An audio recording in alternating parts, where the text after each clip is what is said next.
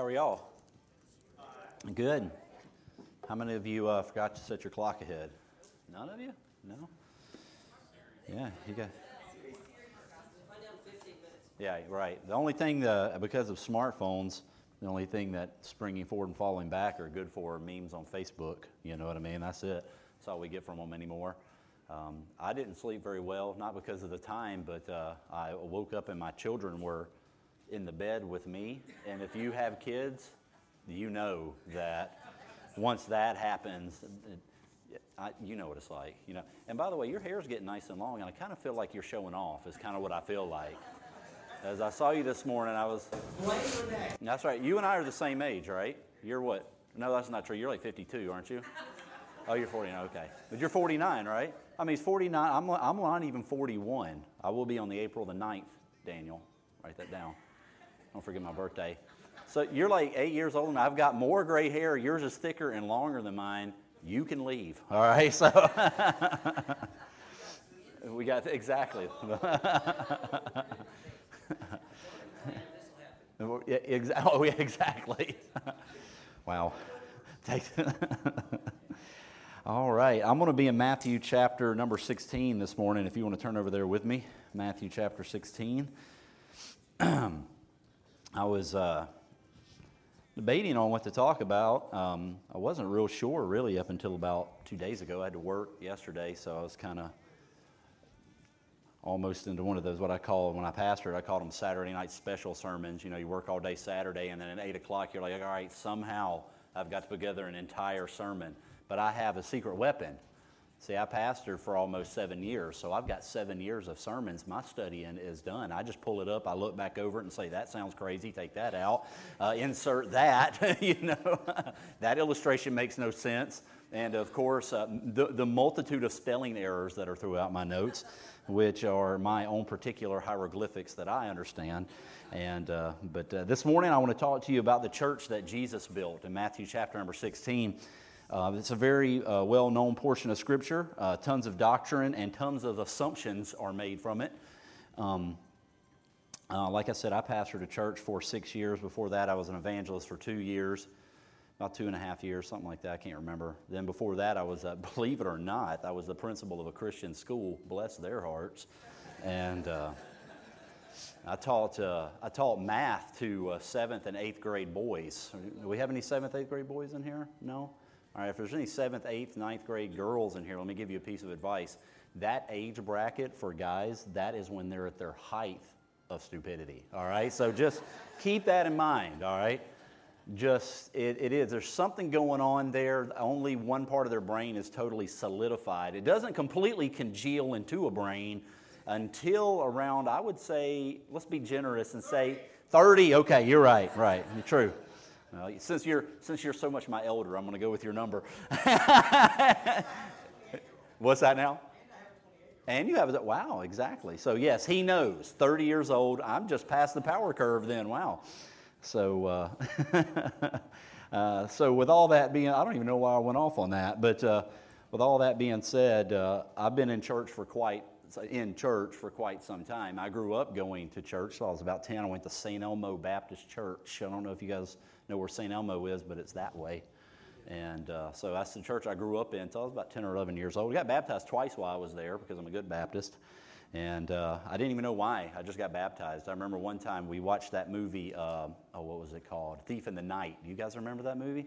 I was like seven or eight years old. The only thing I remember about that movie is this part where they're like, have these, these uh, bodies wrapped up in a blanket and they're like burning them. And I'm like, uh, that's not going to be me. Tell me what needs to happen so I don't get burned. That's all I thought at seven or eight years old. So I like went forward. They baptized me the next Sunday. I don't even remember why, but hey, I was going to be sure uh, that I wasn't going to get caught up in the bad part of the tribulation. Now my theology is all thrown off, and I don't even know what to do with it anymore when it comes to that.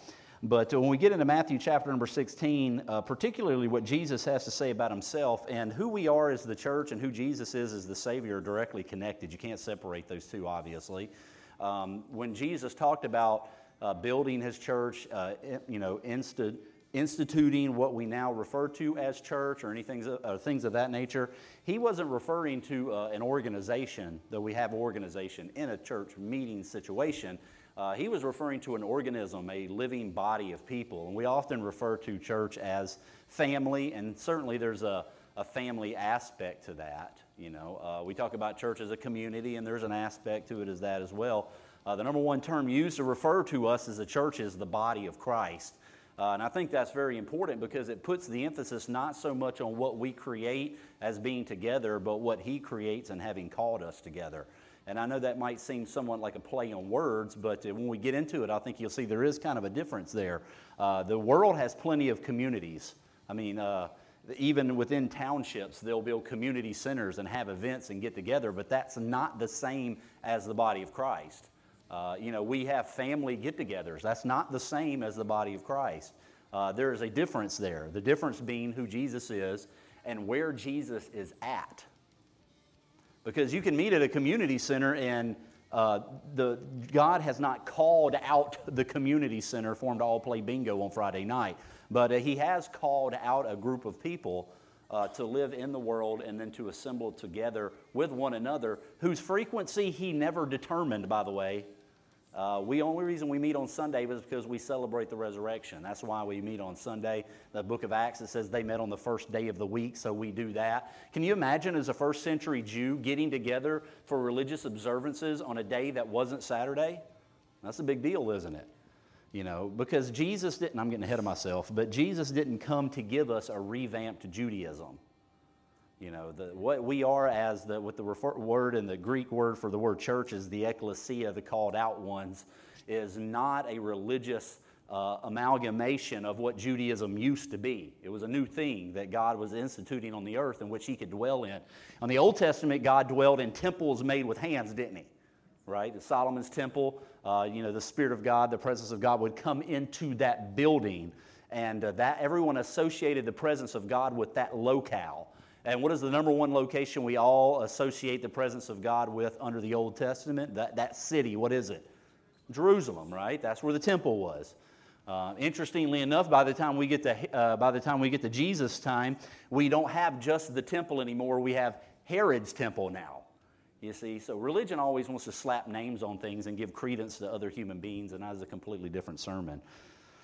But let's read this text, and uh, we'll probably uh, look through it a couple of different times. I want to read it all as an entirety so we can get us a good idea of what's going on, and then we'll break it apart. So, uh, Matthew chapter 16, verse number 13 says, When Jesus came into the region of Caesarea Philippi, and I'm reading the New King James if you want to follow along word for word with me.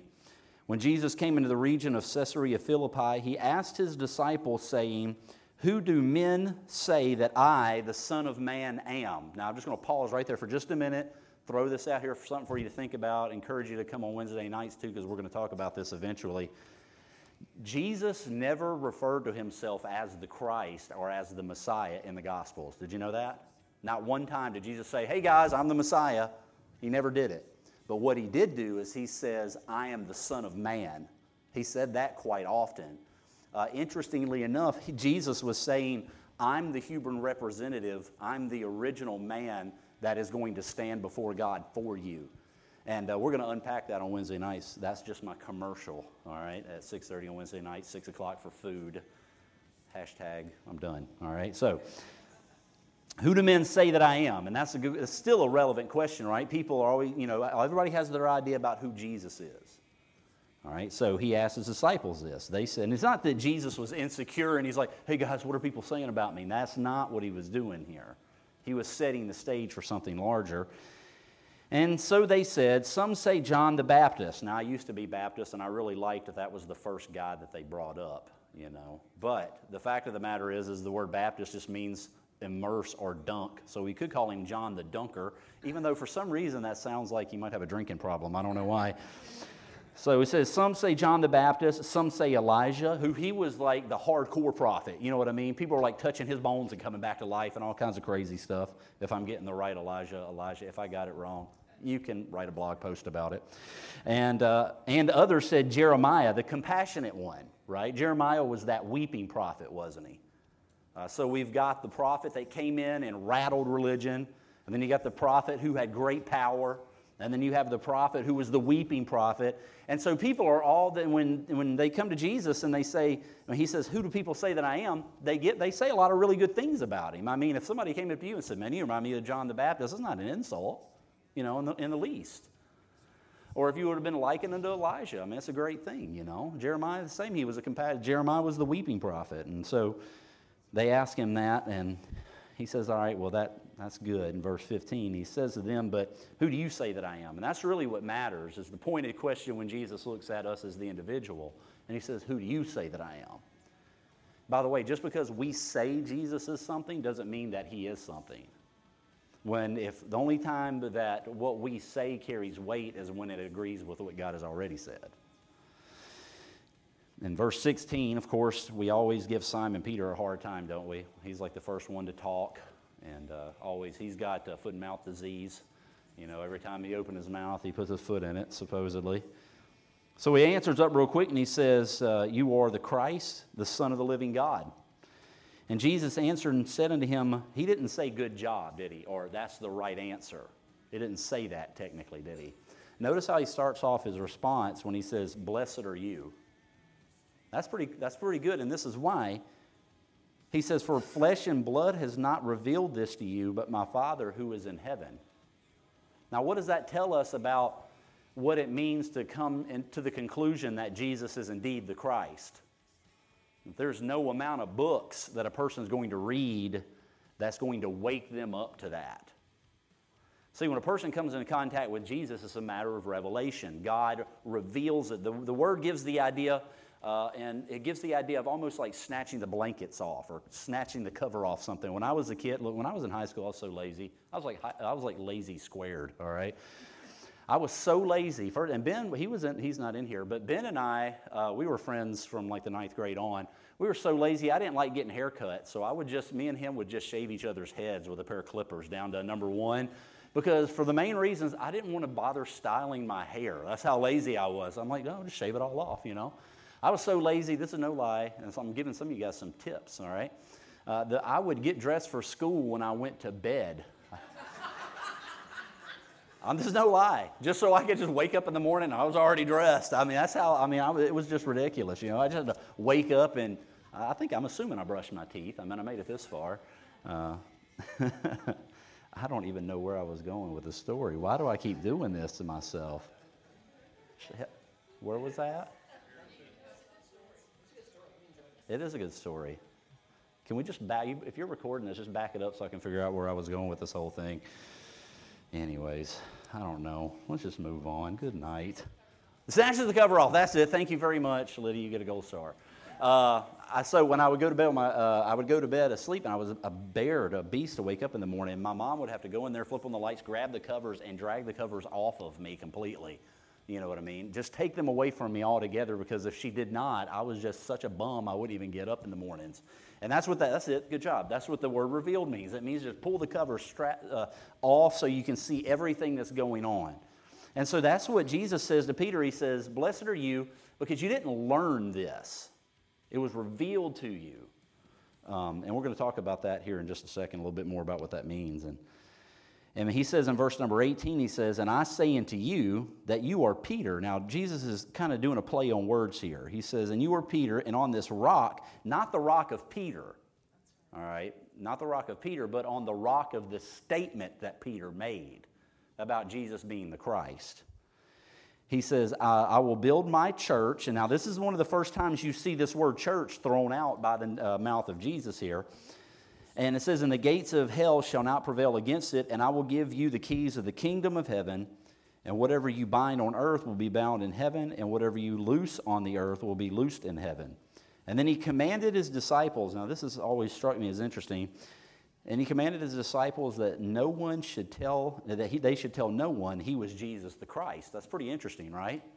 You know why Jesus said that? Jesus, at the time, because he was literally there, he didn't need anybody going around bragging for him. Just his very entrance into a community changed things, you see. Now, on everything that Jesus that just transpired here, the truths that uh, Peter proclaimed because of revelation, uh, Jesus says, "This is what I'm going to build my church on." All right, this is the, this is the foundation of everything that's going to spring out of what my intentions are from the, the, the others from the cross on. Now remember, the church technically doesn't exist yet. Not from here. Now I know I, just follow me, and there is points of disagreement, and it's very minute, but this is the way I take about think about it. Here's Seth's buddy, and not necessarily the Lord. Okay, so just take it for what you want. I don't believe the church truly came in existence until the day the Spirit of God indwelled the bodies of the church. Because Jesus is the one that makes a group of people the church. That's what makes us church, okay? in America, we've got a lot of ideas about what church is, right? Church, uh, you like uh, in the in the uh, tradition I grew up in. If you said that it's not only is church a noun, it's also a verb because you can say you churched somebody. Has anybody ever heard that phrase before? You churched somebody before. Uh, that means that they did something naughty, super naughty, like naughty times two, and everybody knew about it. And so you had to bring them up in front of the church and say, hey, this person's really naughty. We either vote to keep them or kick them out, all right? Which one are we doing here? You know, the, the yays or the nays have it. Now, the fact of the matter is, is that how, that's how it goes down, all right? So it's a verb. Uh, sometimes it's a, a noun in the sense that it's a place. I do it all the time. You know, we say, get up, I'm going to go to church. Well, technically, you, you don't go to church, all right? You might go to a church building, maybe, uh, but you don't go to church because church is not necessarily a place. Uh, church is a group of people. Uh, that group gets together, but you don't go to it. You see what I mean? Now, in America, we have the liberty to where we can identify ourselves as a body of believers around a singular geographic location. Like every week, we meet here with the name Pure Grace Church, right? And people in this area know it because they drive by the building and they say, hey, there's a church, but technically we're not really here. This just keeps the weather off of us and keeps us cool, you know and uh, gives us some comfortable chairs to sit in and gives you just about an hour and a half or some change, respite from your children as someone educates them and the deep nature of the gospel. Back in the back, I guarantee you Ben's juggling something right now, so you know that's how spiritual's getting back there. So when Jesus said, I'll build my church, what exactly is he referring to? What exactly is his intentions? What exactly does he want us to take away from what he means there? All right, first thing is this um, we're going to look at the, ident- the identity of the church. All right, this is what God wants. God is establishing an identity for you and I based on who he is in this passage. And this is what I mean by that up here in verse number 13, and we're not going to read it all down, and verses number 13, 14, and 15. Remember, he says, who do, you, who do people say that I am, and who do you say that I am? All right? What Jesus is doing here is he's saying, all right, what is my identity to you, and what is my identity to other people? And so they reveal these identities.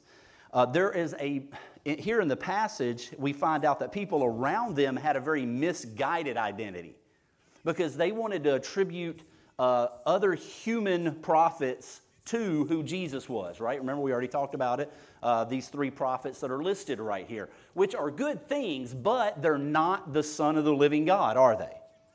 And with, you know, in, living in Utah as well, this really struck me too. And they talked about uh, some say that, uh, let me read it again. Some say that you're John the Baptist or one of the prophets. You know, I've always noticed this that out and out cults and uh, religious movements within the actual within Christianity that are cult-ish usually always build their foundation around somebody that has some kind of title like apostle or prophet it seems like. There's like always this guy that's like the number one hacho and then everybody falls in this weird spiritual triangle. It's like a multi-level marketing program spiritually underneath him you know what i mean and uh, living in Utah, that was very much the case. You know, there was very much a hierarchy of spiritual uh, leadership, so to speak, there. And so there is, with all that, even with these things that are seemingly good, it can put in, in a misguided identity on who Jesus is, and by default puts a misguided identity on who we are. And if there's one thing we can say, there's lots of things we say is wrong with America. I, I, get so tired of those statements too, you know well, if America would just put prayer back in the schools. You know what? Hey, I'm all for people praying in school. I think, I think we should have the option to do it. Uh, I homeschool my, well, actually, I don't homeschool my kids. if I homeschool my kids, they would be in double trouble. Don homeschools my children. uh, for reasons like that. I want my kids to be in an environment where that's not an issue, you know what I mean? If we put prayer back in schools tomorrow, it's not going to change anything. You know why? Because you're going to have three kids praying to God, you're going to have five kids praying to Muhammad, you're going to have three doing the Hindu thing. Yeah, but prayer's back in schools. That's really not going to change anything. Uh, what's, uh, we say, well, our homes are all broken up and our homes have problems, and that's true. And you know, when you think if we just got more marriage counseling, our homes would be okay. Well, I can tell you from experience that's not the case. All right? You can get all the counseling in the world, but if people have identity problems or identity issues, the real problem is never going to be addressed. You see, without a biblical identity, there's always fleshly activity, and it rhymes, so you should write it in the front of your Bible, all right? The American church, we talk, who's ever been to a revival meeting? You ever been to one of those? I'm friends with a guy over across the bay, and I think he pastors a church. I don't even know how I'm friends with him on Facebook. Sometimes I just like accept, accept. After I hit the accept button, I'm like, oh no, mistake. And I think I did that with this one particular. He pastors some church somewhere, and everything's a revival meeting for their church. Sunday morning revival, Sunday night revival, Tuesday night revival. I'm like, look, if I had to go to church as much as you were advertising it, I, I don't know how I'd even wash my clothes every week. I wouldn't have time to do anything, you know? Everything's a revival, a revival, a revival. Listen, the biggest revival we need is a revival not only in our, our group identity as a church, but our individual, individual identity as believers. That's the biggest revival we need. Uh, and a revival doesn't necessarily, a revival just simply means this that it's, a, it's awakening, awakening us again to what's actually true. You know, I've read some, when I was in college, I read so many books on revival uh, from D.L. Moody to uh, all these. I went to a Baptist college, so a lot of them were Baptist oriented. Uh, you know, A.W. Tozer, the revivals that went around concerning him, the Azusa Street revivals in California. I've read about all these different revivals, and they all have different aspects. I never read one where everybody was just like suddenly woke up to the fact that what their identity was and that the identity of who Jesus was permeated throughout the church. It was always this different reactionary thing. And what Jesus does here at the very onset, before Acts chapter 2 ever happens, you know what the first thing he, tries, he does, and not tries to do, but the first thing he does is, as he says, All right, this is my identity, and this is your identity as a result of it. This is who I am, and this is who you are as a result of it. This is the very first thing that he does on uh, pre cross. Before the cross even occurs, Jesus is already establishing identity based on who he is and based on who you are. So that should tell us something. It's pretty important, isn't it? it does, for, for years, I knew a lot about the Bible, but I knew nothing about my identity. You know, so as a result, what do I do? What do you do? We struggle, we strive, uh, we try different activities in order to gain an identity, to give ourselves. And by the way, let me say it this way: if maybe you're struggling in your mind, well, what do you mean by identity? I mean, identity is who you really are, at your core, not the way that you look, not the way you've been educated, but who you actually are. And I can remember for who you actually are. And for years, I would struggle to accomplish things to kind of establish who I was rather than let Jesus establish that for me. So in verses number 16, Jesus talks about this revelation when he says, Who do you say that I am? Now, not only is this good, this, this question should it be pondered for the believer for us to kind of begin to get a better grasp on what our identity is, this also has to be pondered by the unbeliever. One of the biggest misnomers about the gospel is this is that Jesus individually takes care of the sin issue for the unbeliever as they come to him. So it's like they say this if you will come to Jesus, then Jesus will take away your sins. Now that sounds really good, but it's not true. Jesus already took care of sin. All sin's taken care of.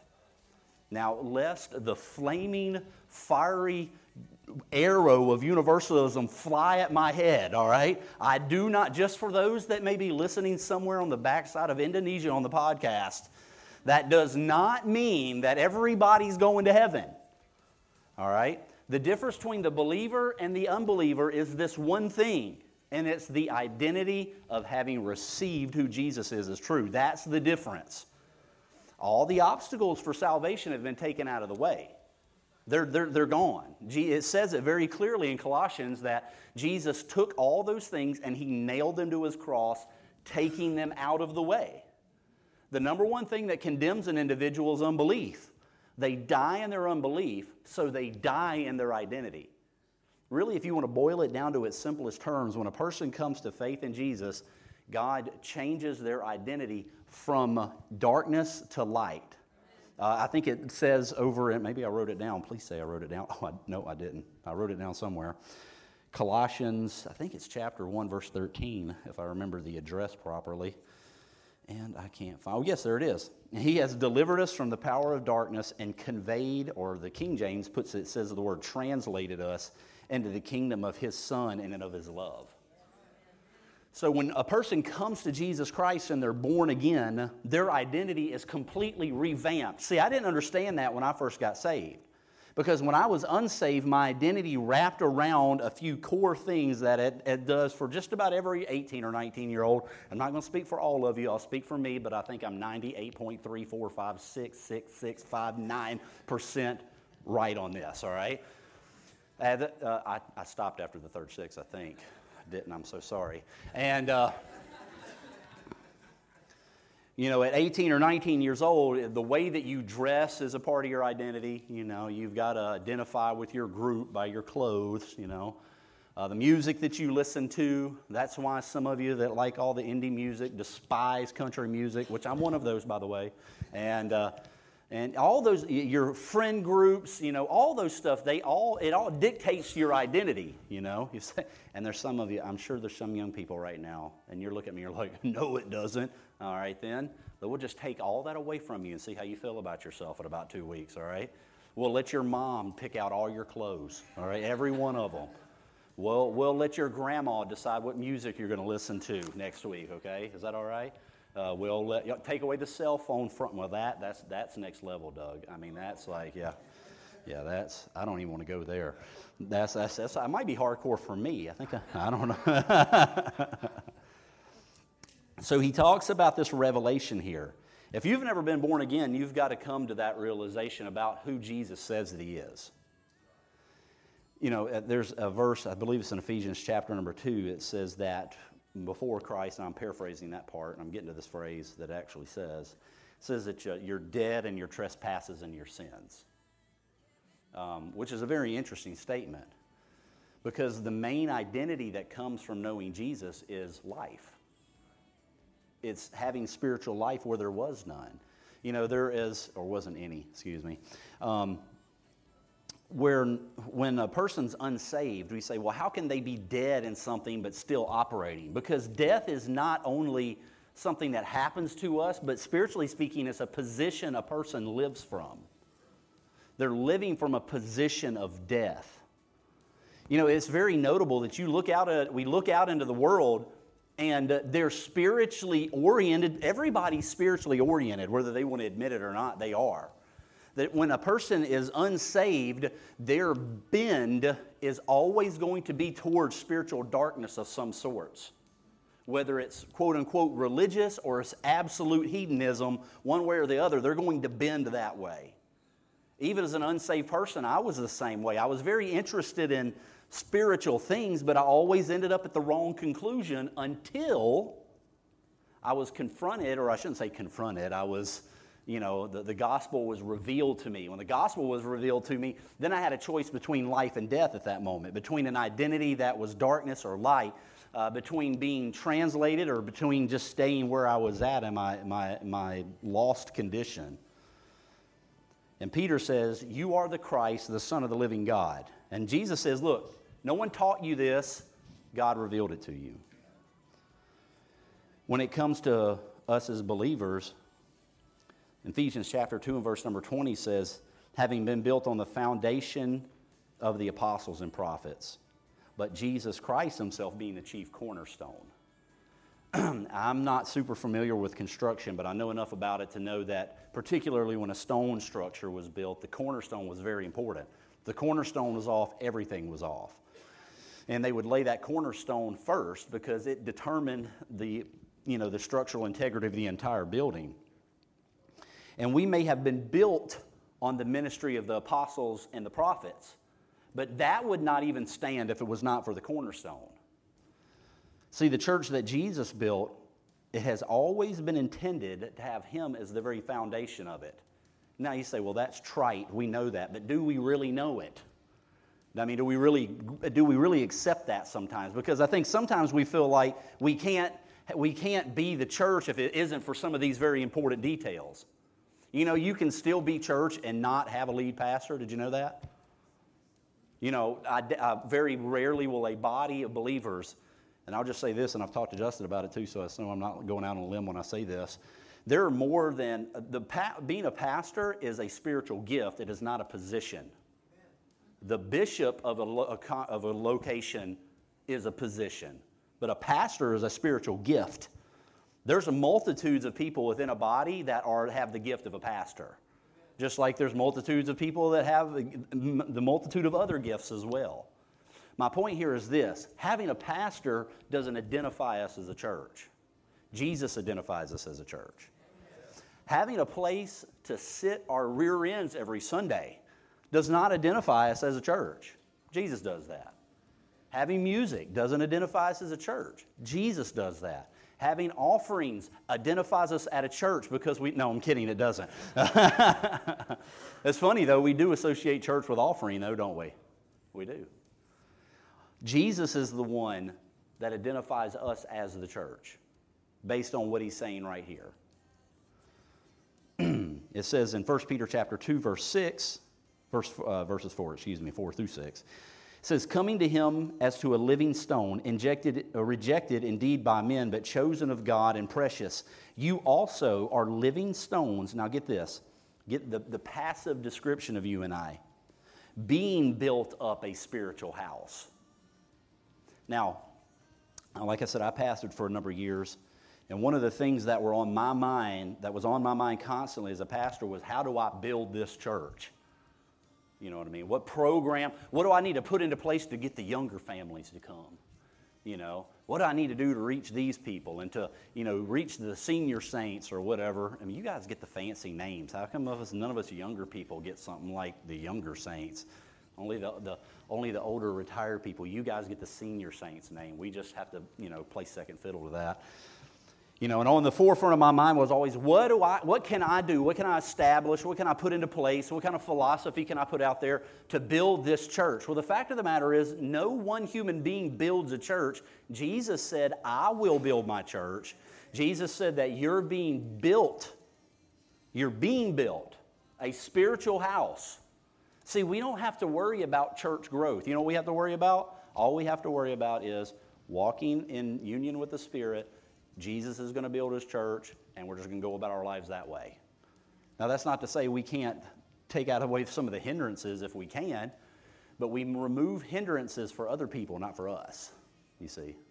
It's kind of like not being offensive, but I'm not going to get into that because I'm usually offensive. Verse number 18, notice what Jesus talks about this indestructibility that the church has. he says, And I say unto you, now he's talking to Peter, remember about how Peter gives the, the, the, the revealed answer. In verse number 18, he says, And I say to you that you are Peter, and on this rock, he says, again, I will build my church. He says, and the gates of hell, or Hades is what my Bible says, the gates of hell shall not prevail against it. Now, that implies something, and what is it? That the forces of darkness are going to come against the church. That's what it implies, right?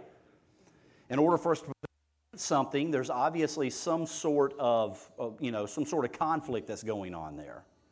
The conflict really is on the side of darkness, really not on our side, because according to what the New Testament tells us after the cross, everything's finished and we're operating from a position of victory. We're not gaining ground, we're standing on the ground that, we're, uh, that Jesus has bought for us and hell's coming at the church and coming at us individually, we don't have to go conquer anything. It's already been done. We just stand our ground and that's it. This speaks here, of what Jesus is saying is this. This speaks of a continuing promise, two of them. Number one, that Jesus will constantly be building his church, because that's what the verbiage is. It's not like just one time he built it, he says, All right, I'm done, you guys take it from here. He's constantly going to be building the church. The other thing is this is that there's not going to be anything that destroys the church. it's we're we live and the American society is very reactionary to negative news, and we want to base what we're going to do around what's so negative. Look at politics, and I'm not going to get into politics. And it's a politics is an interesting, interesting word. The word poly means many or various different kinds, right? And ticks are blood sucking insects. So you figure that out, all right?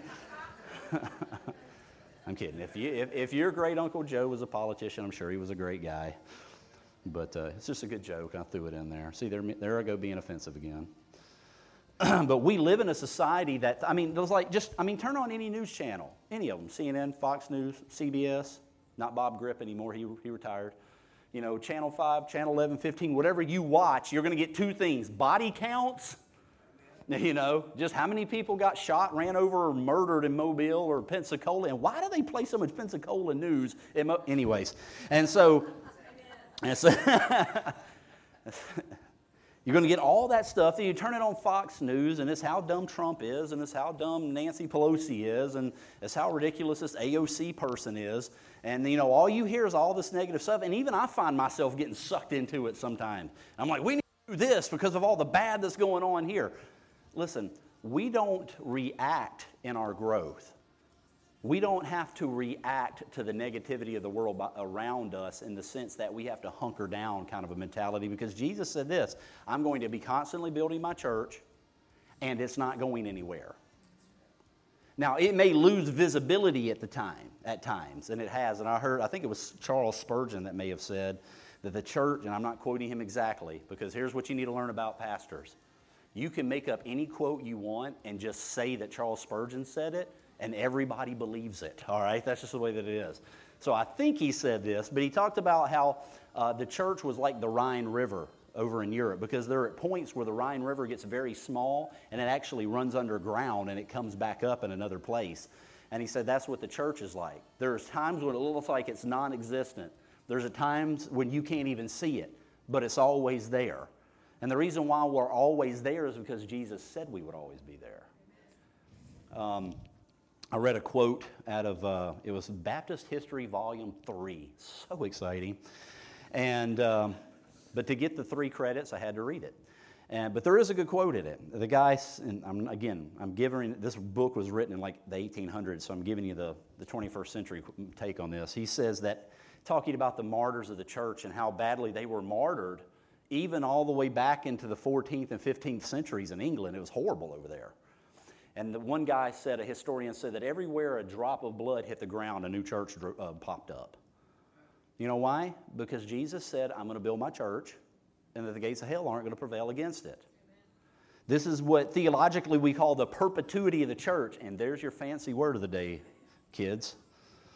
Yes, per, yeah, church, that was it. For some of us, that might be the fancy word.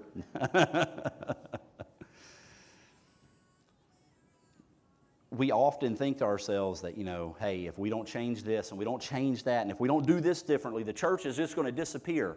No, we're not. We're not going anywhere. They can pass all the laws that they want. And I'm not trying to sound like some kind of pseudo martyr because I don't want to have to like hide my faith. I don't want to have to try to, you know, I don't have to put my head on the chopping block. I mean, if you if we have this intense desire in us to want to be in those situations, uh, th- there's something not right there because, you know, I mean, I enjoy being alive, all right? I enjoy the freedoms that we have. But the church isn't going anywhere. I mean, if times do get rough, we're still going to be around. There's, according to Jesus, and I, I'm going to believe him before I believe Fox News. Oh sorry. Verse 19, I want you to see the influence that the church has. Now, this is what Jesus said about us.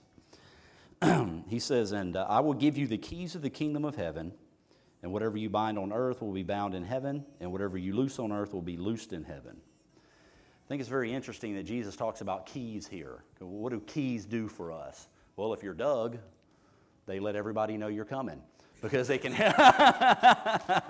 because we can hear you jingling, you know. But he's only got two keys. So biblically you should only have two keys, Doug. Just two right here. Okay. no, that's the way that it is, right? And uh, what's that? They unlock things. They unlock things. They give us access, don't they? You know what else they do to an and, and this extent, this figurative speech that Jesus is using here, it also gives you authority. Um, I'm the maintenance director where I work, and there's lots of doors everywhere. I'm the only one that has certain keys, you know. Not that that makes me special. I'm just a, I'm the maintenance guy. That's it, you know. Walking around with a plunger. It is my scepter, you know. And uh, but I have access to places, and I know where things are that the lady that runs the facility she doesn't even have a key to, you know, and she doesn't know where they're at. It gives me, you know, to an, a very pathetic illustrated example, gives me some authority that she doesn't have, right? You know? And that's what Jesus is talking about here. He's saying, listen, because of who I am and because who I've made you, you have access to things, you have authority over things that others do not. Now, that doesn't mean that we're special because we're just the ones that receive the authority. We didn't go out and earn it, nor did we create it. This wasn't our idea, this was Jesus' idea. And when he says this, he says, Listen, whatever you bind on earth will be bound in heaven. He's basically, you know, he, uh, we can kind of sum it up this way. I heard one guy say it this way. We're called, you know, often we pray and we will, you know, tell God to make, you know, things a certain way. We do it. We all do it, and there's nothing wrong with it, all right? Or we ask, I should say, not tell. But you know what I mean. And I heard one guy put it this way We pray heaven to earth, we don't pray earth up to heaven. All right? That's what this is about what Jesus is saying is, is it's like what Justin talks about all the time about bringing the kingdom to earth. The kingdom has come. And we have the uh, spiritual authority, we have the spiritual access to release that to people. Now, here's the key behind it all. Where does the, the kingdom of where, where does the kingdom of heaven, uh, the kingdom of heaven on earth, where does it start? All right, because it's easy to talk about the kingdom in abstract tones, isn't it?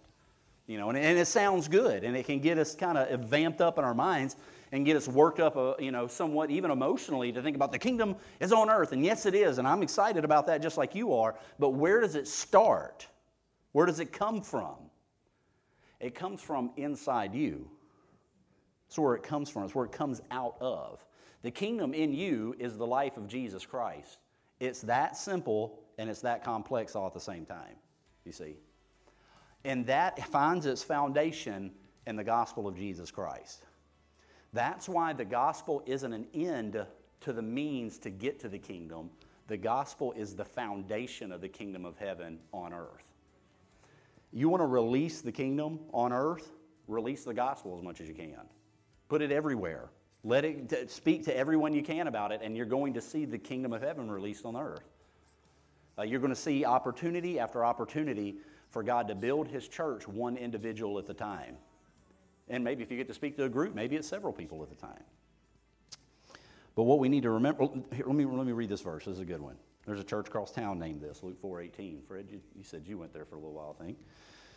This is, and this is a this is Jesus speaking. And boy, what a this was an awesome one of my favorite situations that Jesus put himself in was when he he read this verse. He walked into the uh, the synagogue and he walked up there. At a synagogue if you're not real familiar how it's set up i'll do this real quick and we'll move on because i got to finish up because ben's back there probably juggling knives and flaming swords right now to keep everybody entertained. In the middle of the room there was kind of a platform and in that platform was they would bring the scrolls out and they would lay that, that, that scroll out on the platform. The women would sit on one side of the room, the men would sit on the other side of the room, and usually facing the platform, that's where all the religious leaders would uh, uh, sit. And uh, really, the way that they did it, the men or the elders of that particular city could go in and they could open the scroll and they could just do like a favorite reading, is what they would do. And so one day it was Jesus' turn. He gets up, he takes the scroll of Isaiah, he opens it up, and he reads this verse, which is a quote from Isaiah. And he says, The Spirit of the Lord is upon me because he has anointed me to preach the gospel to the poor. He has sent me to heal the brokenhearted, to proclaim liberty to the captives and recovery of sight to the blind to set at liberty those who were oppressed, who were oppressed. And he stopped reading right there, and the Bible says he closed the scroll and said, Today is this scripture fulfilled in your ears. Man, you talk about sucking the air out of a room. They literally tried to kill him right there, after, uh, not right in that moment, but after that, just days later, they tried to kill him because he said that, because they knew what he was saying. He was saying, listen, the one that does all this is standing right in front of you. Right in front of you. It's me. I am the gospel. The gospel is a noun, it's not a verb. It's a person, it's not a thing. The gospel is Jesus Christ. And Jesus stood up and said, I am this one that sets people free. And then when we get over to Matthew chapter 16, he looks at these, these 12 guys, one of them that would sell him out, and he says, On this statement, on this rock, that you said that I'm Jesus the Christ, I'm going to build my church, and I'm going to continue to do the very thing that I did before through you now, or through you then, depending on where you're sitting at, right? If uh, you're here this morning and you've never been born again, we want to we wanna help you with that. We want to, you know, we can't save you. Pure grace isn't here to save anybody. Uh, we're just here to point you to the person that does save. Uh, so if you've never been born again, you never can just put your finger on a time where you accepted the revelation that Jesus Christ is God's final word for salvation and reconciliation and forgiveness and life with God. You can get that settled today after the service. Come find me. I'd be happy to talk with you about it. Uh, if you're a believer, understand that your identity is linked directly to the identity of Jesus Christ. Who he is, is who you are in this world. All right, let's pray. Father, thanks for loving us. Lord, and uh, thank you for the truth of Scripture. Uh, we pray that um, you would give revelation in the hearts and minds of your people. In Jesus' name, amen.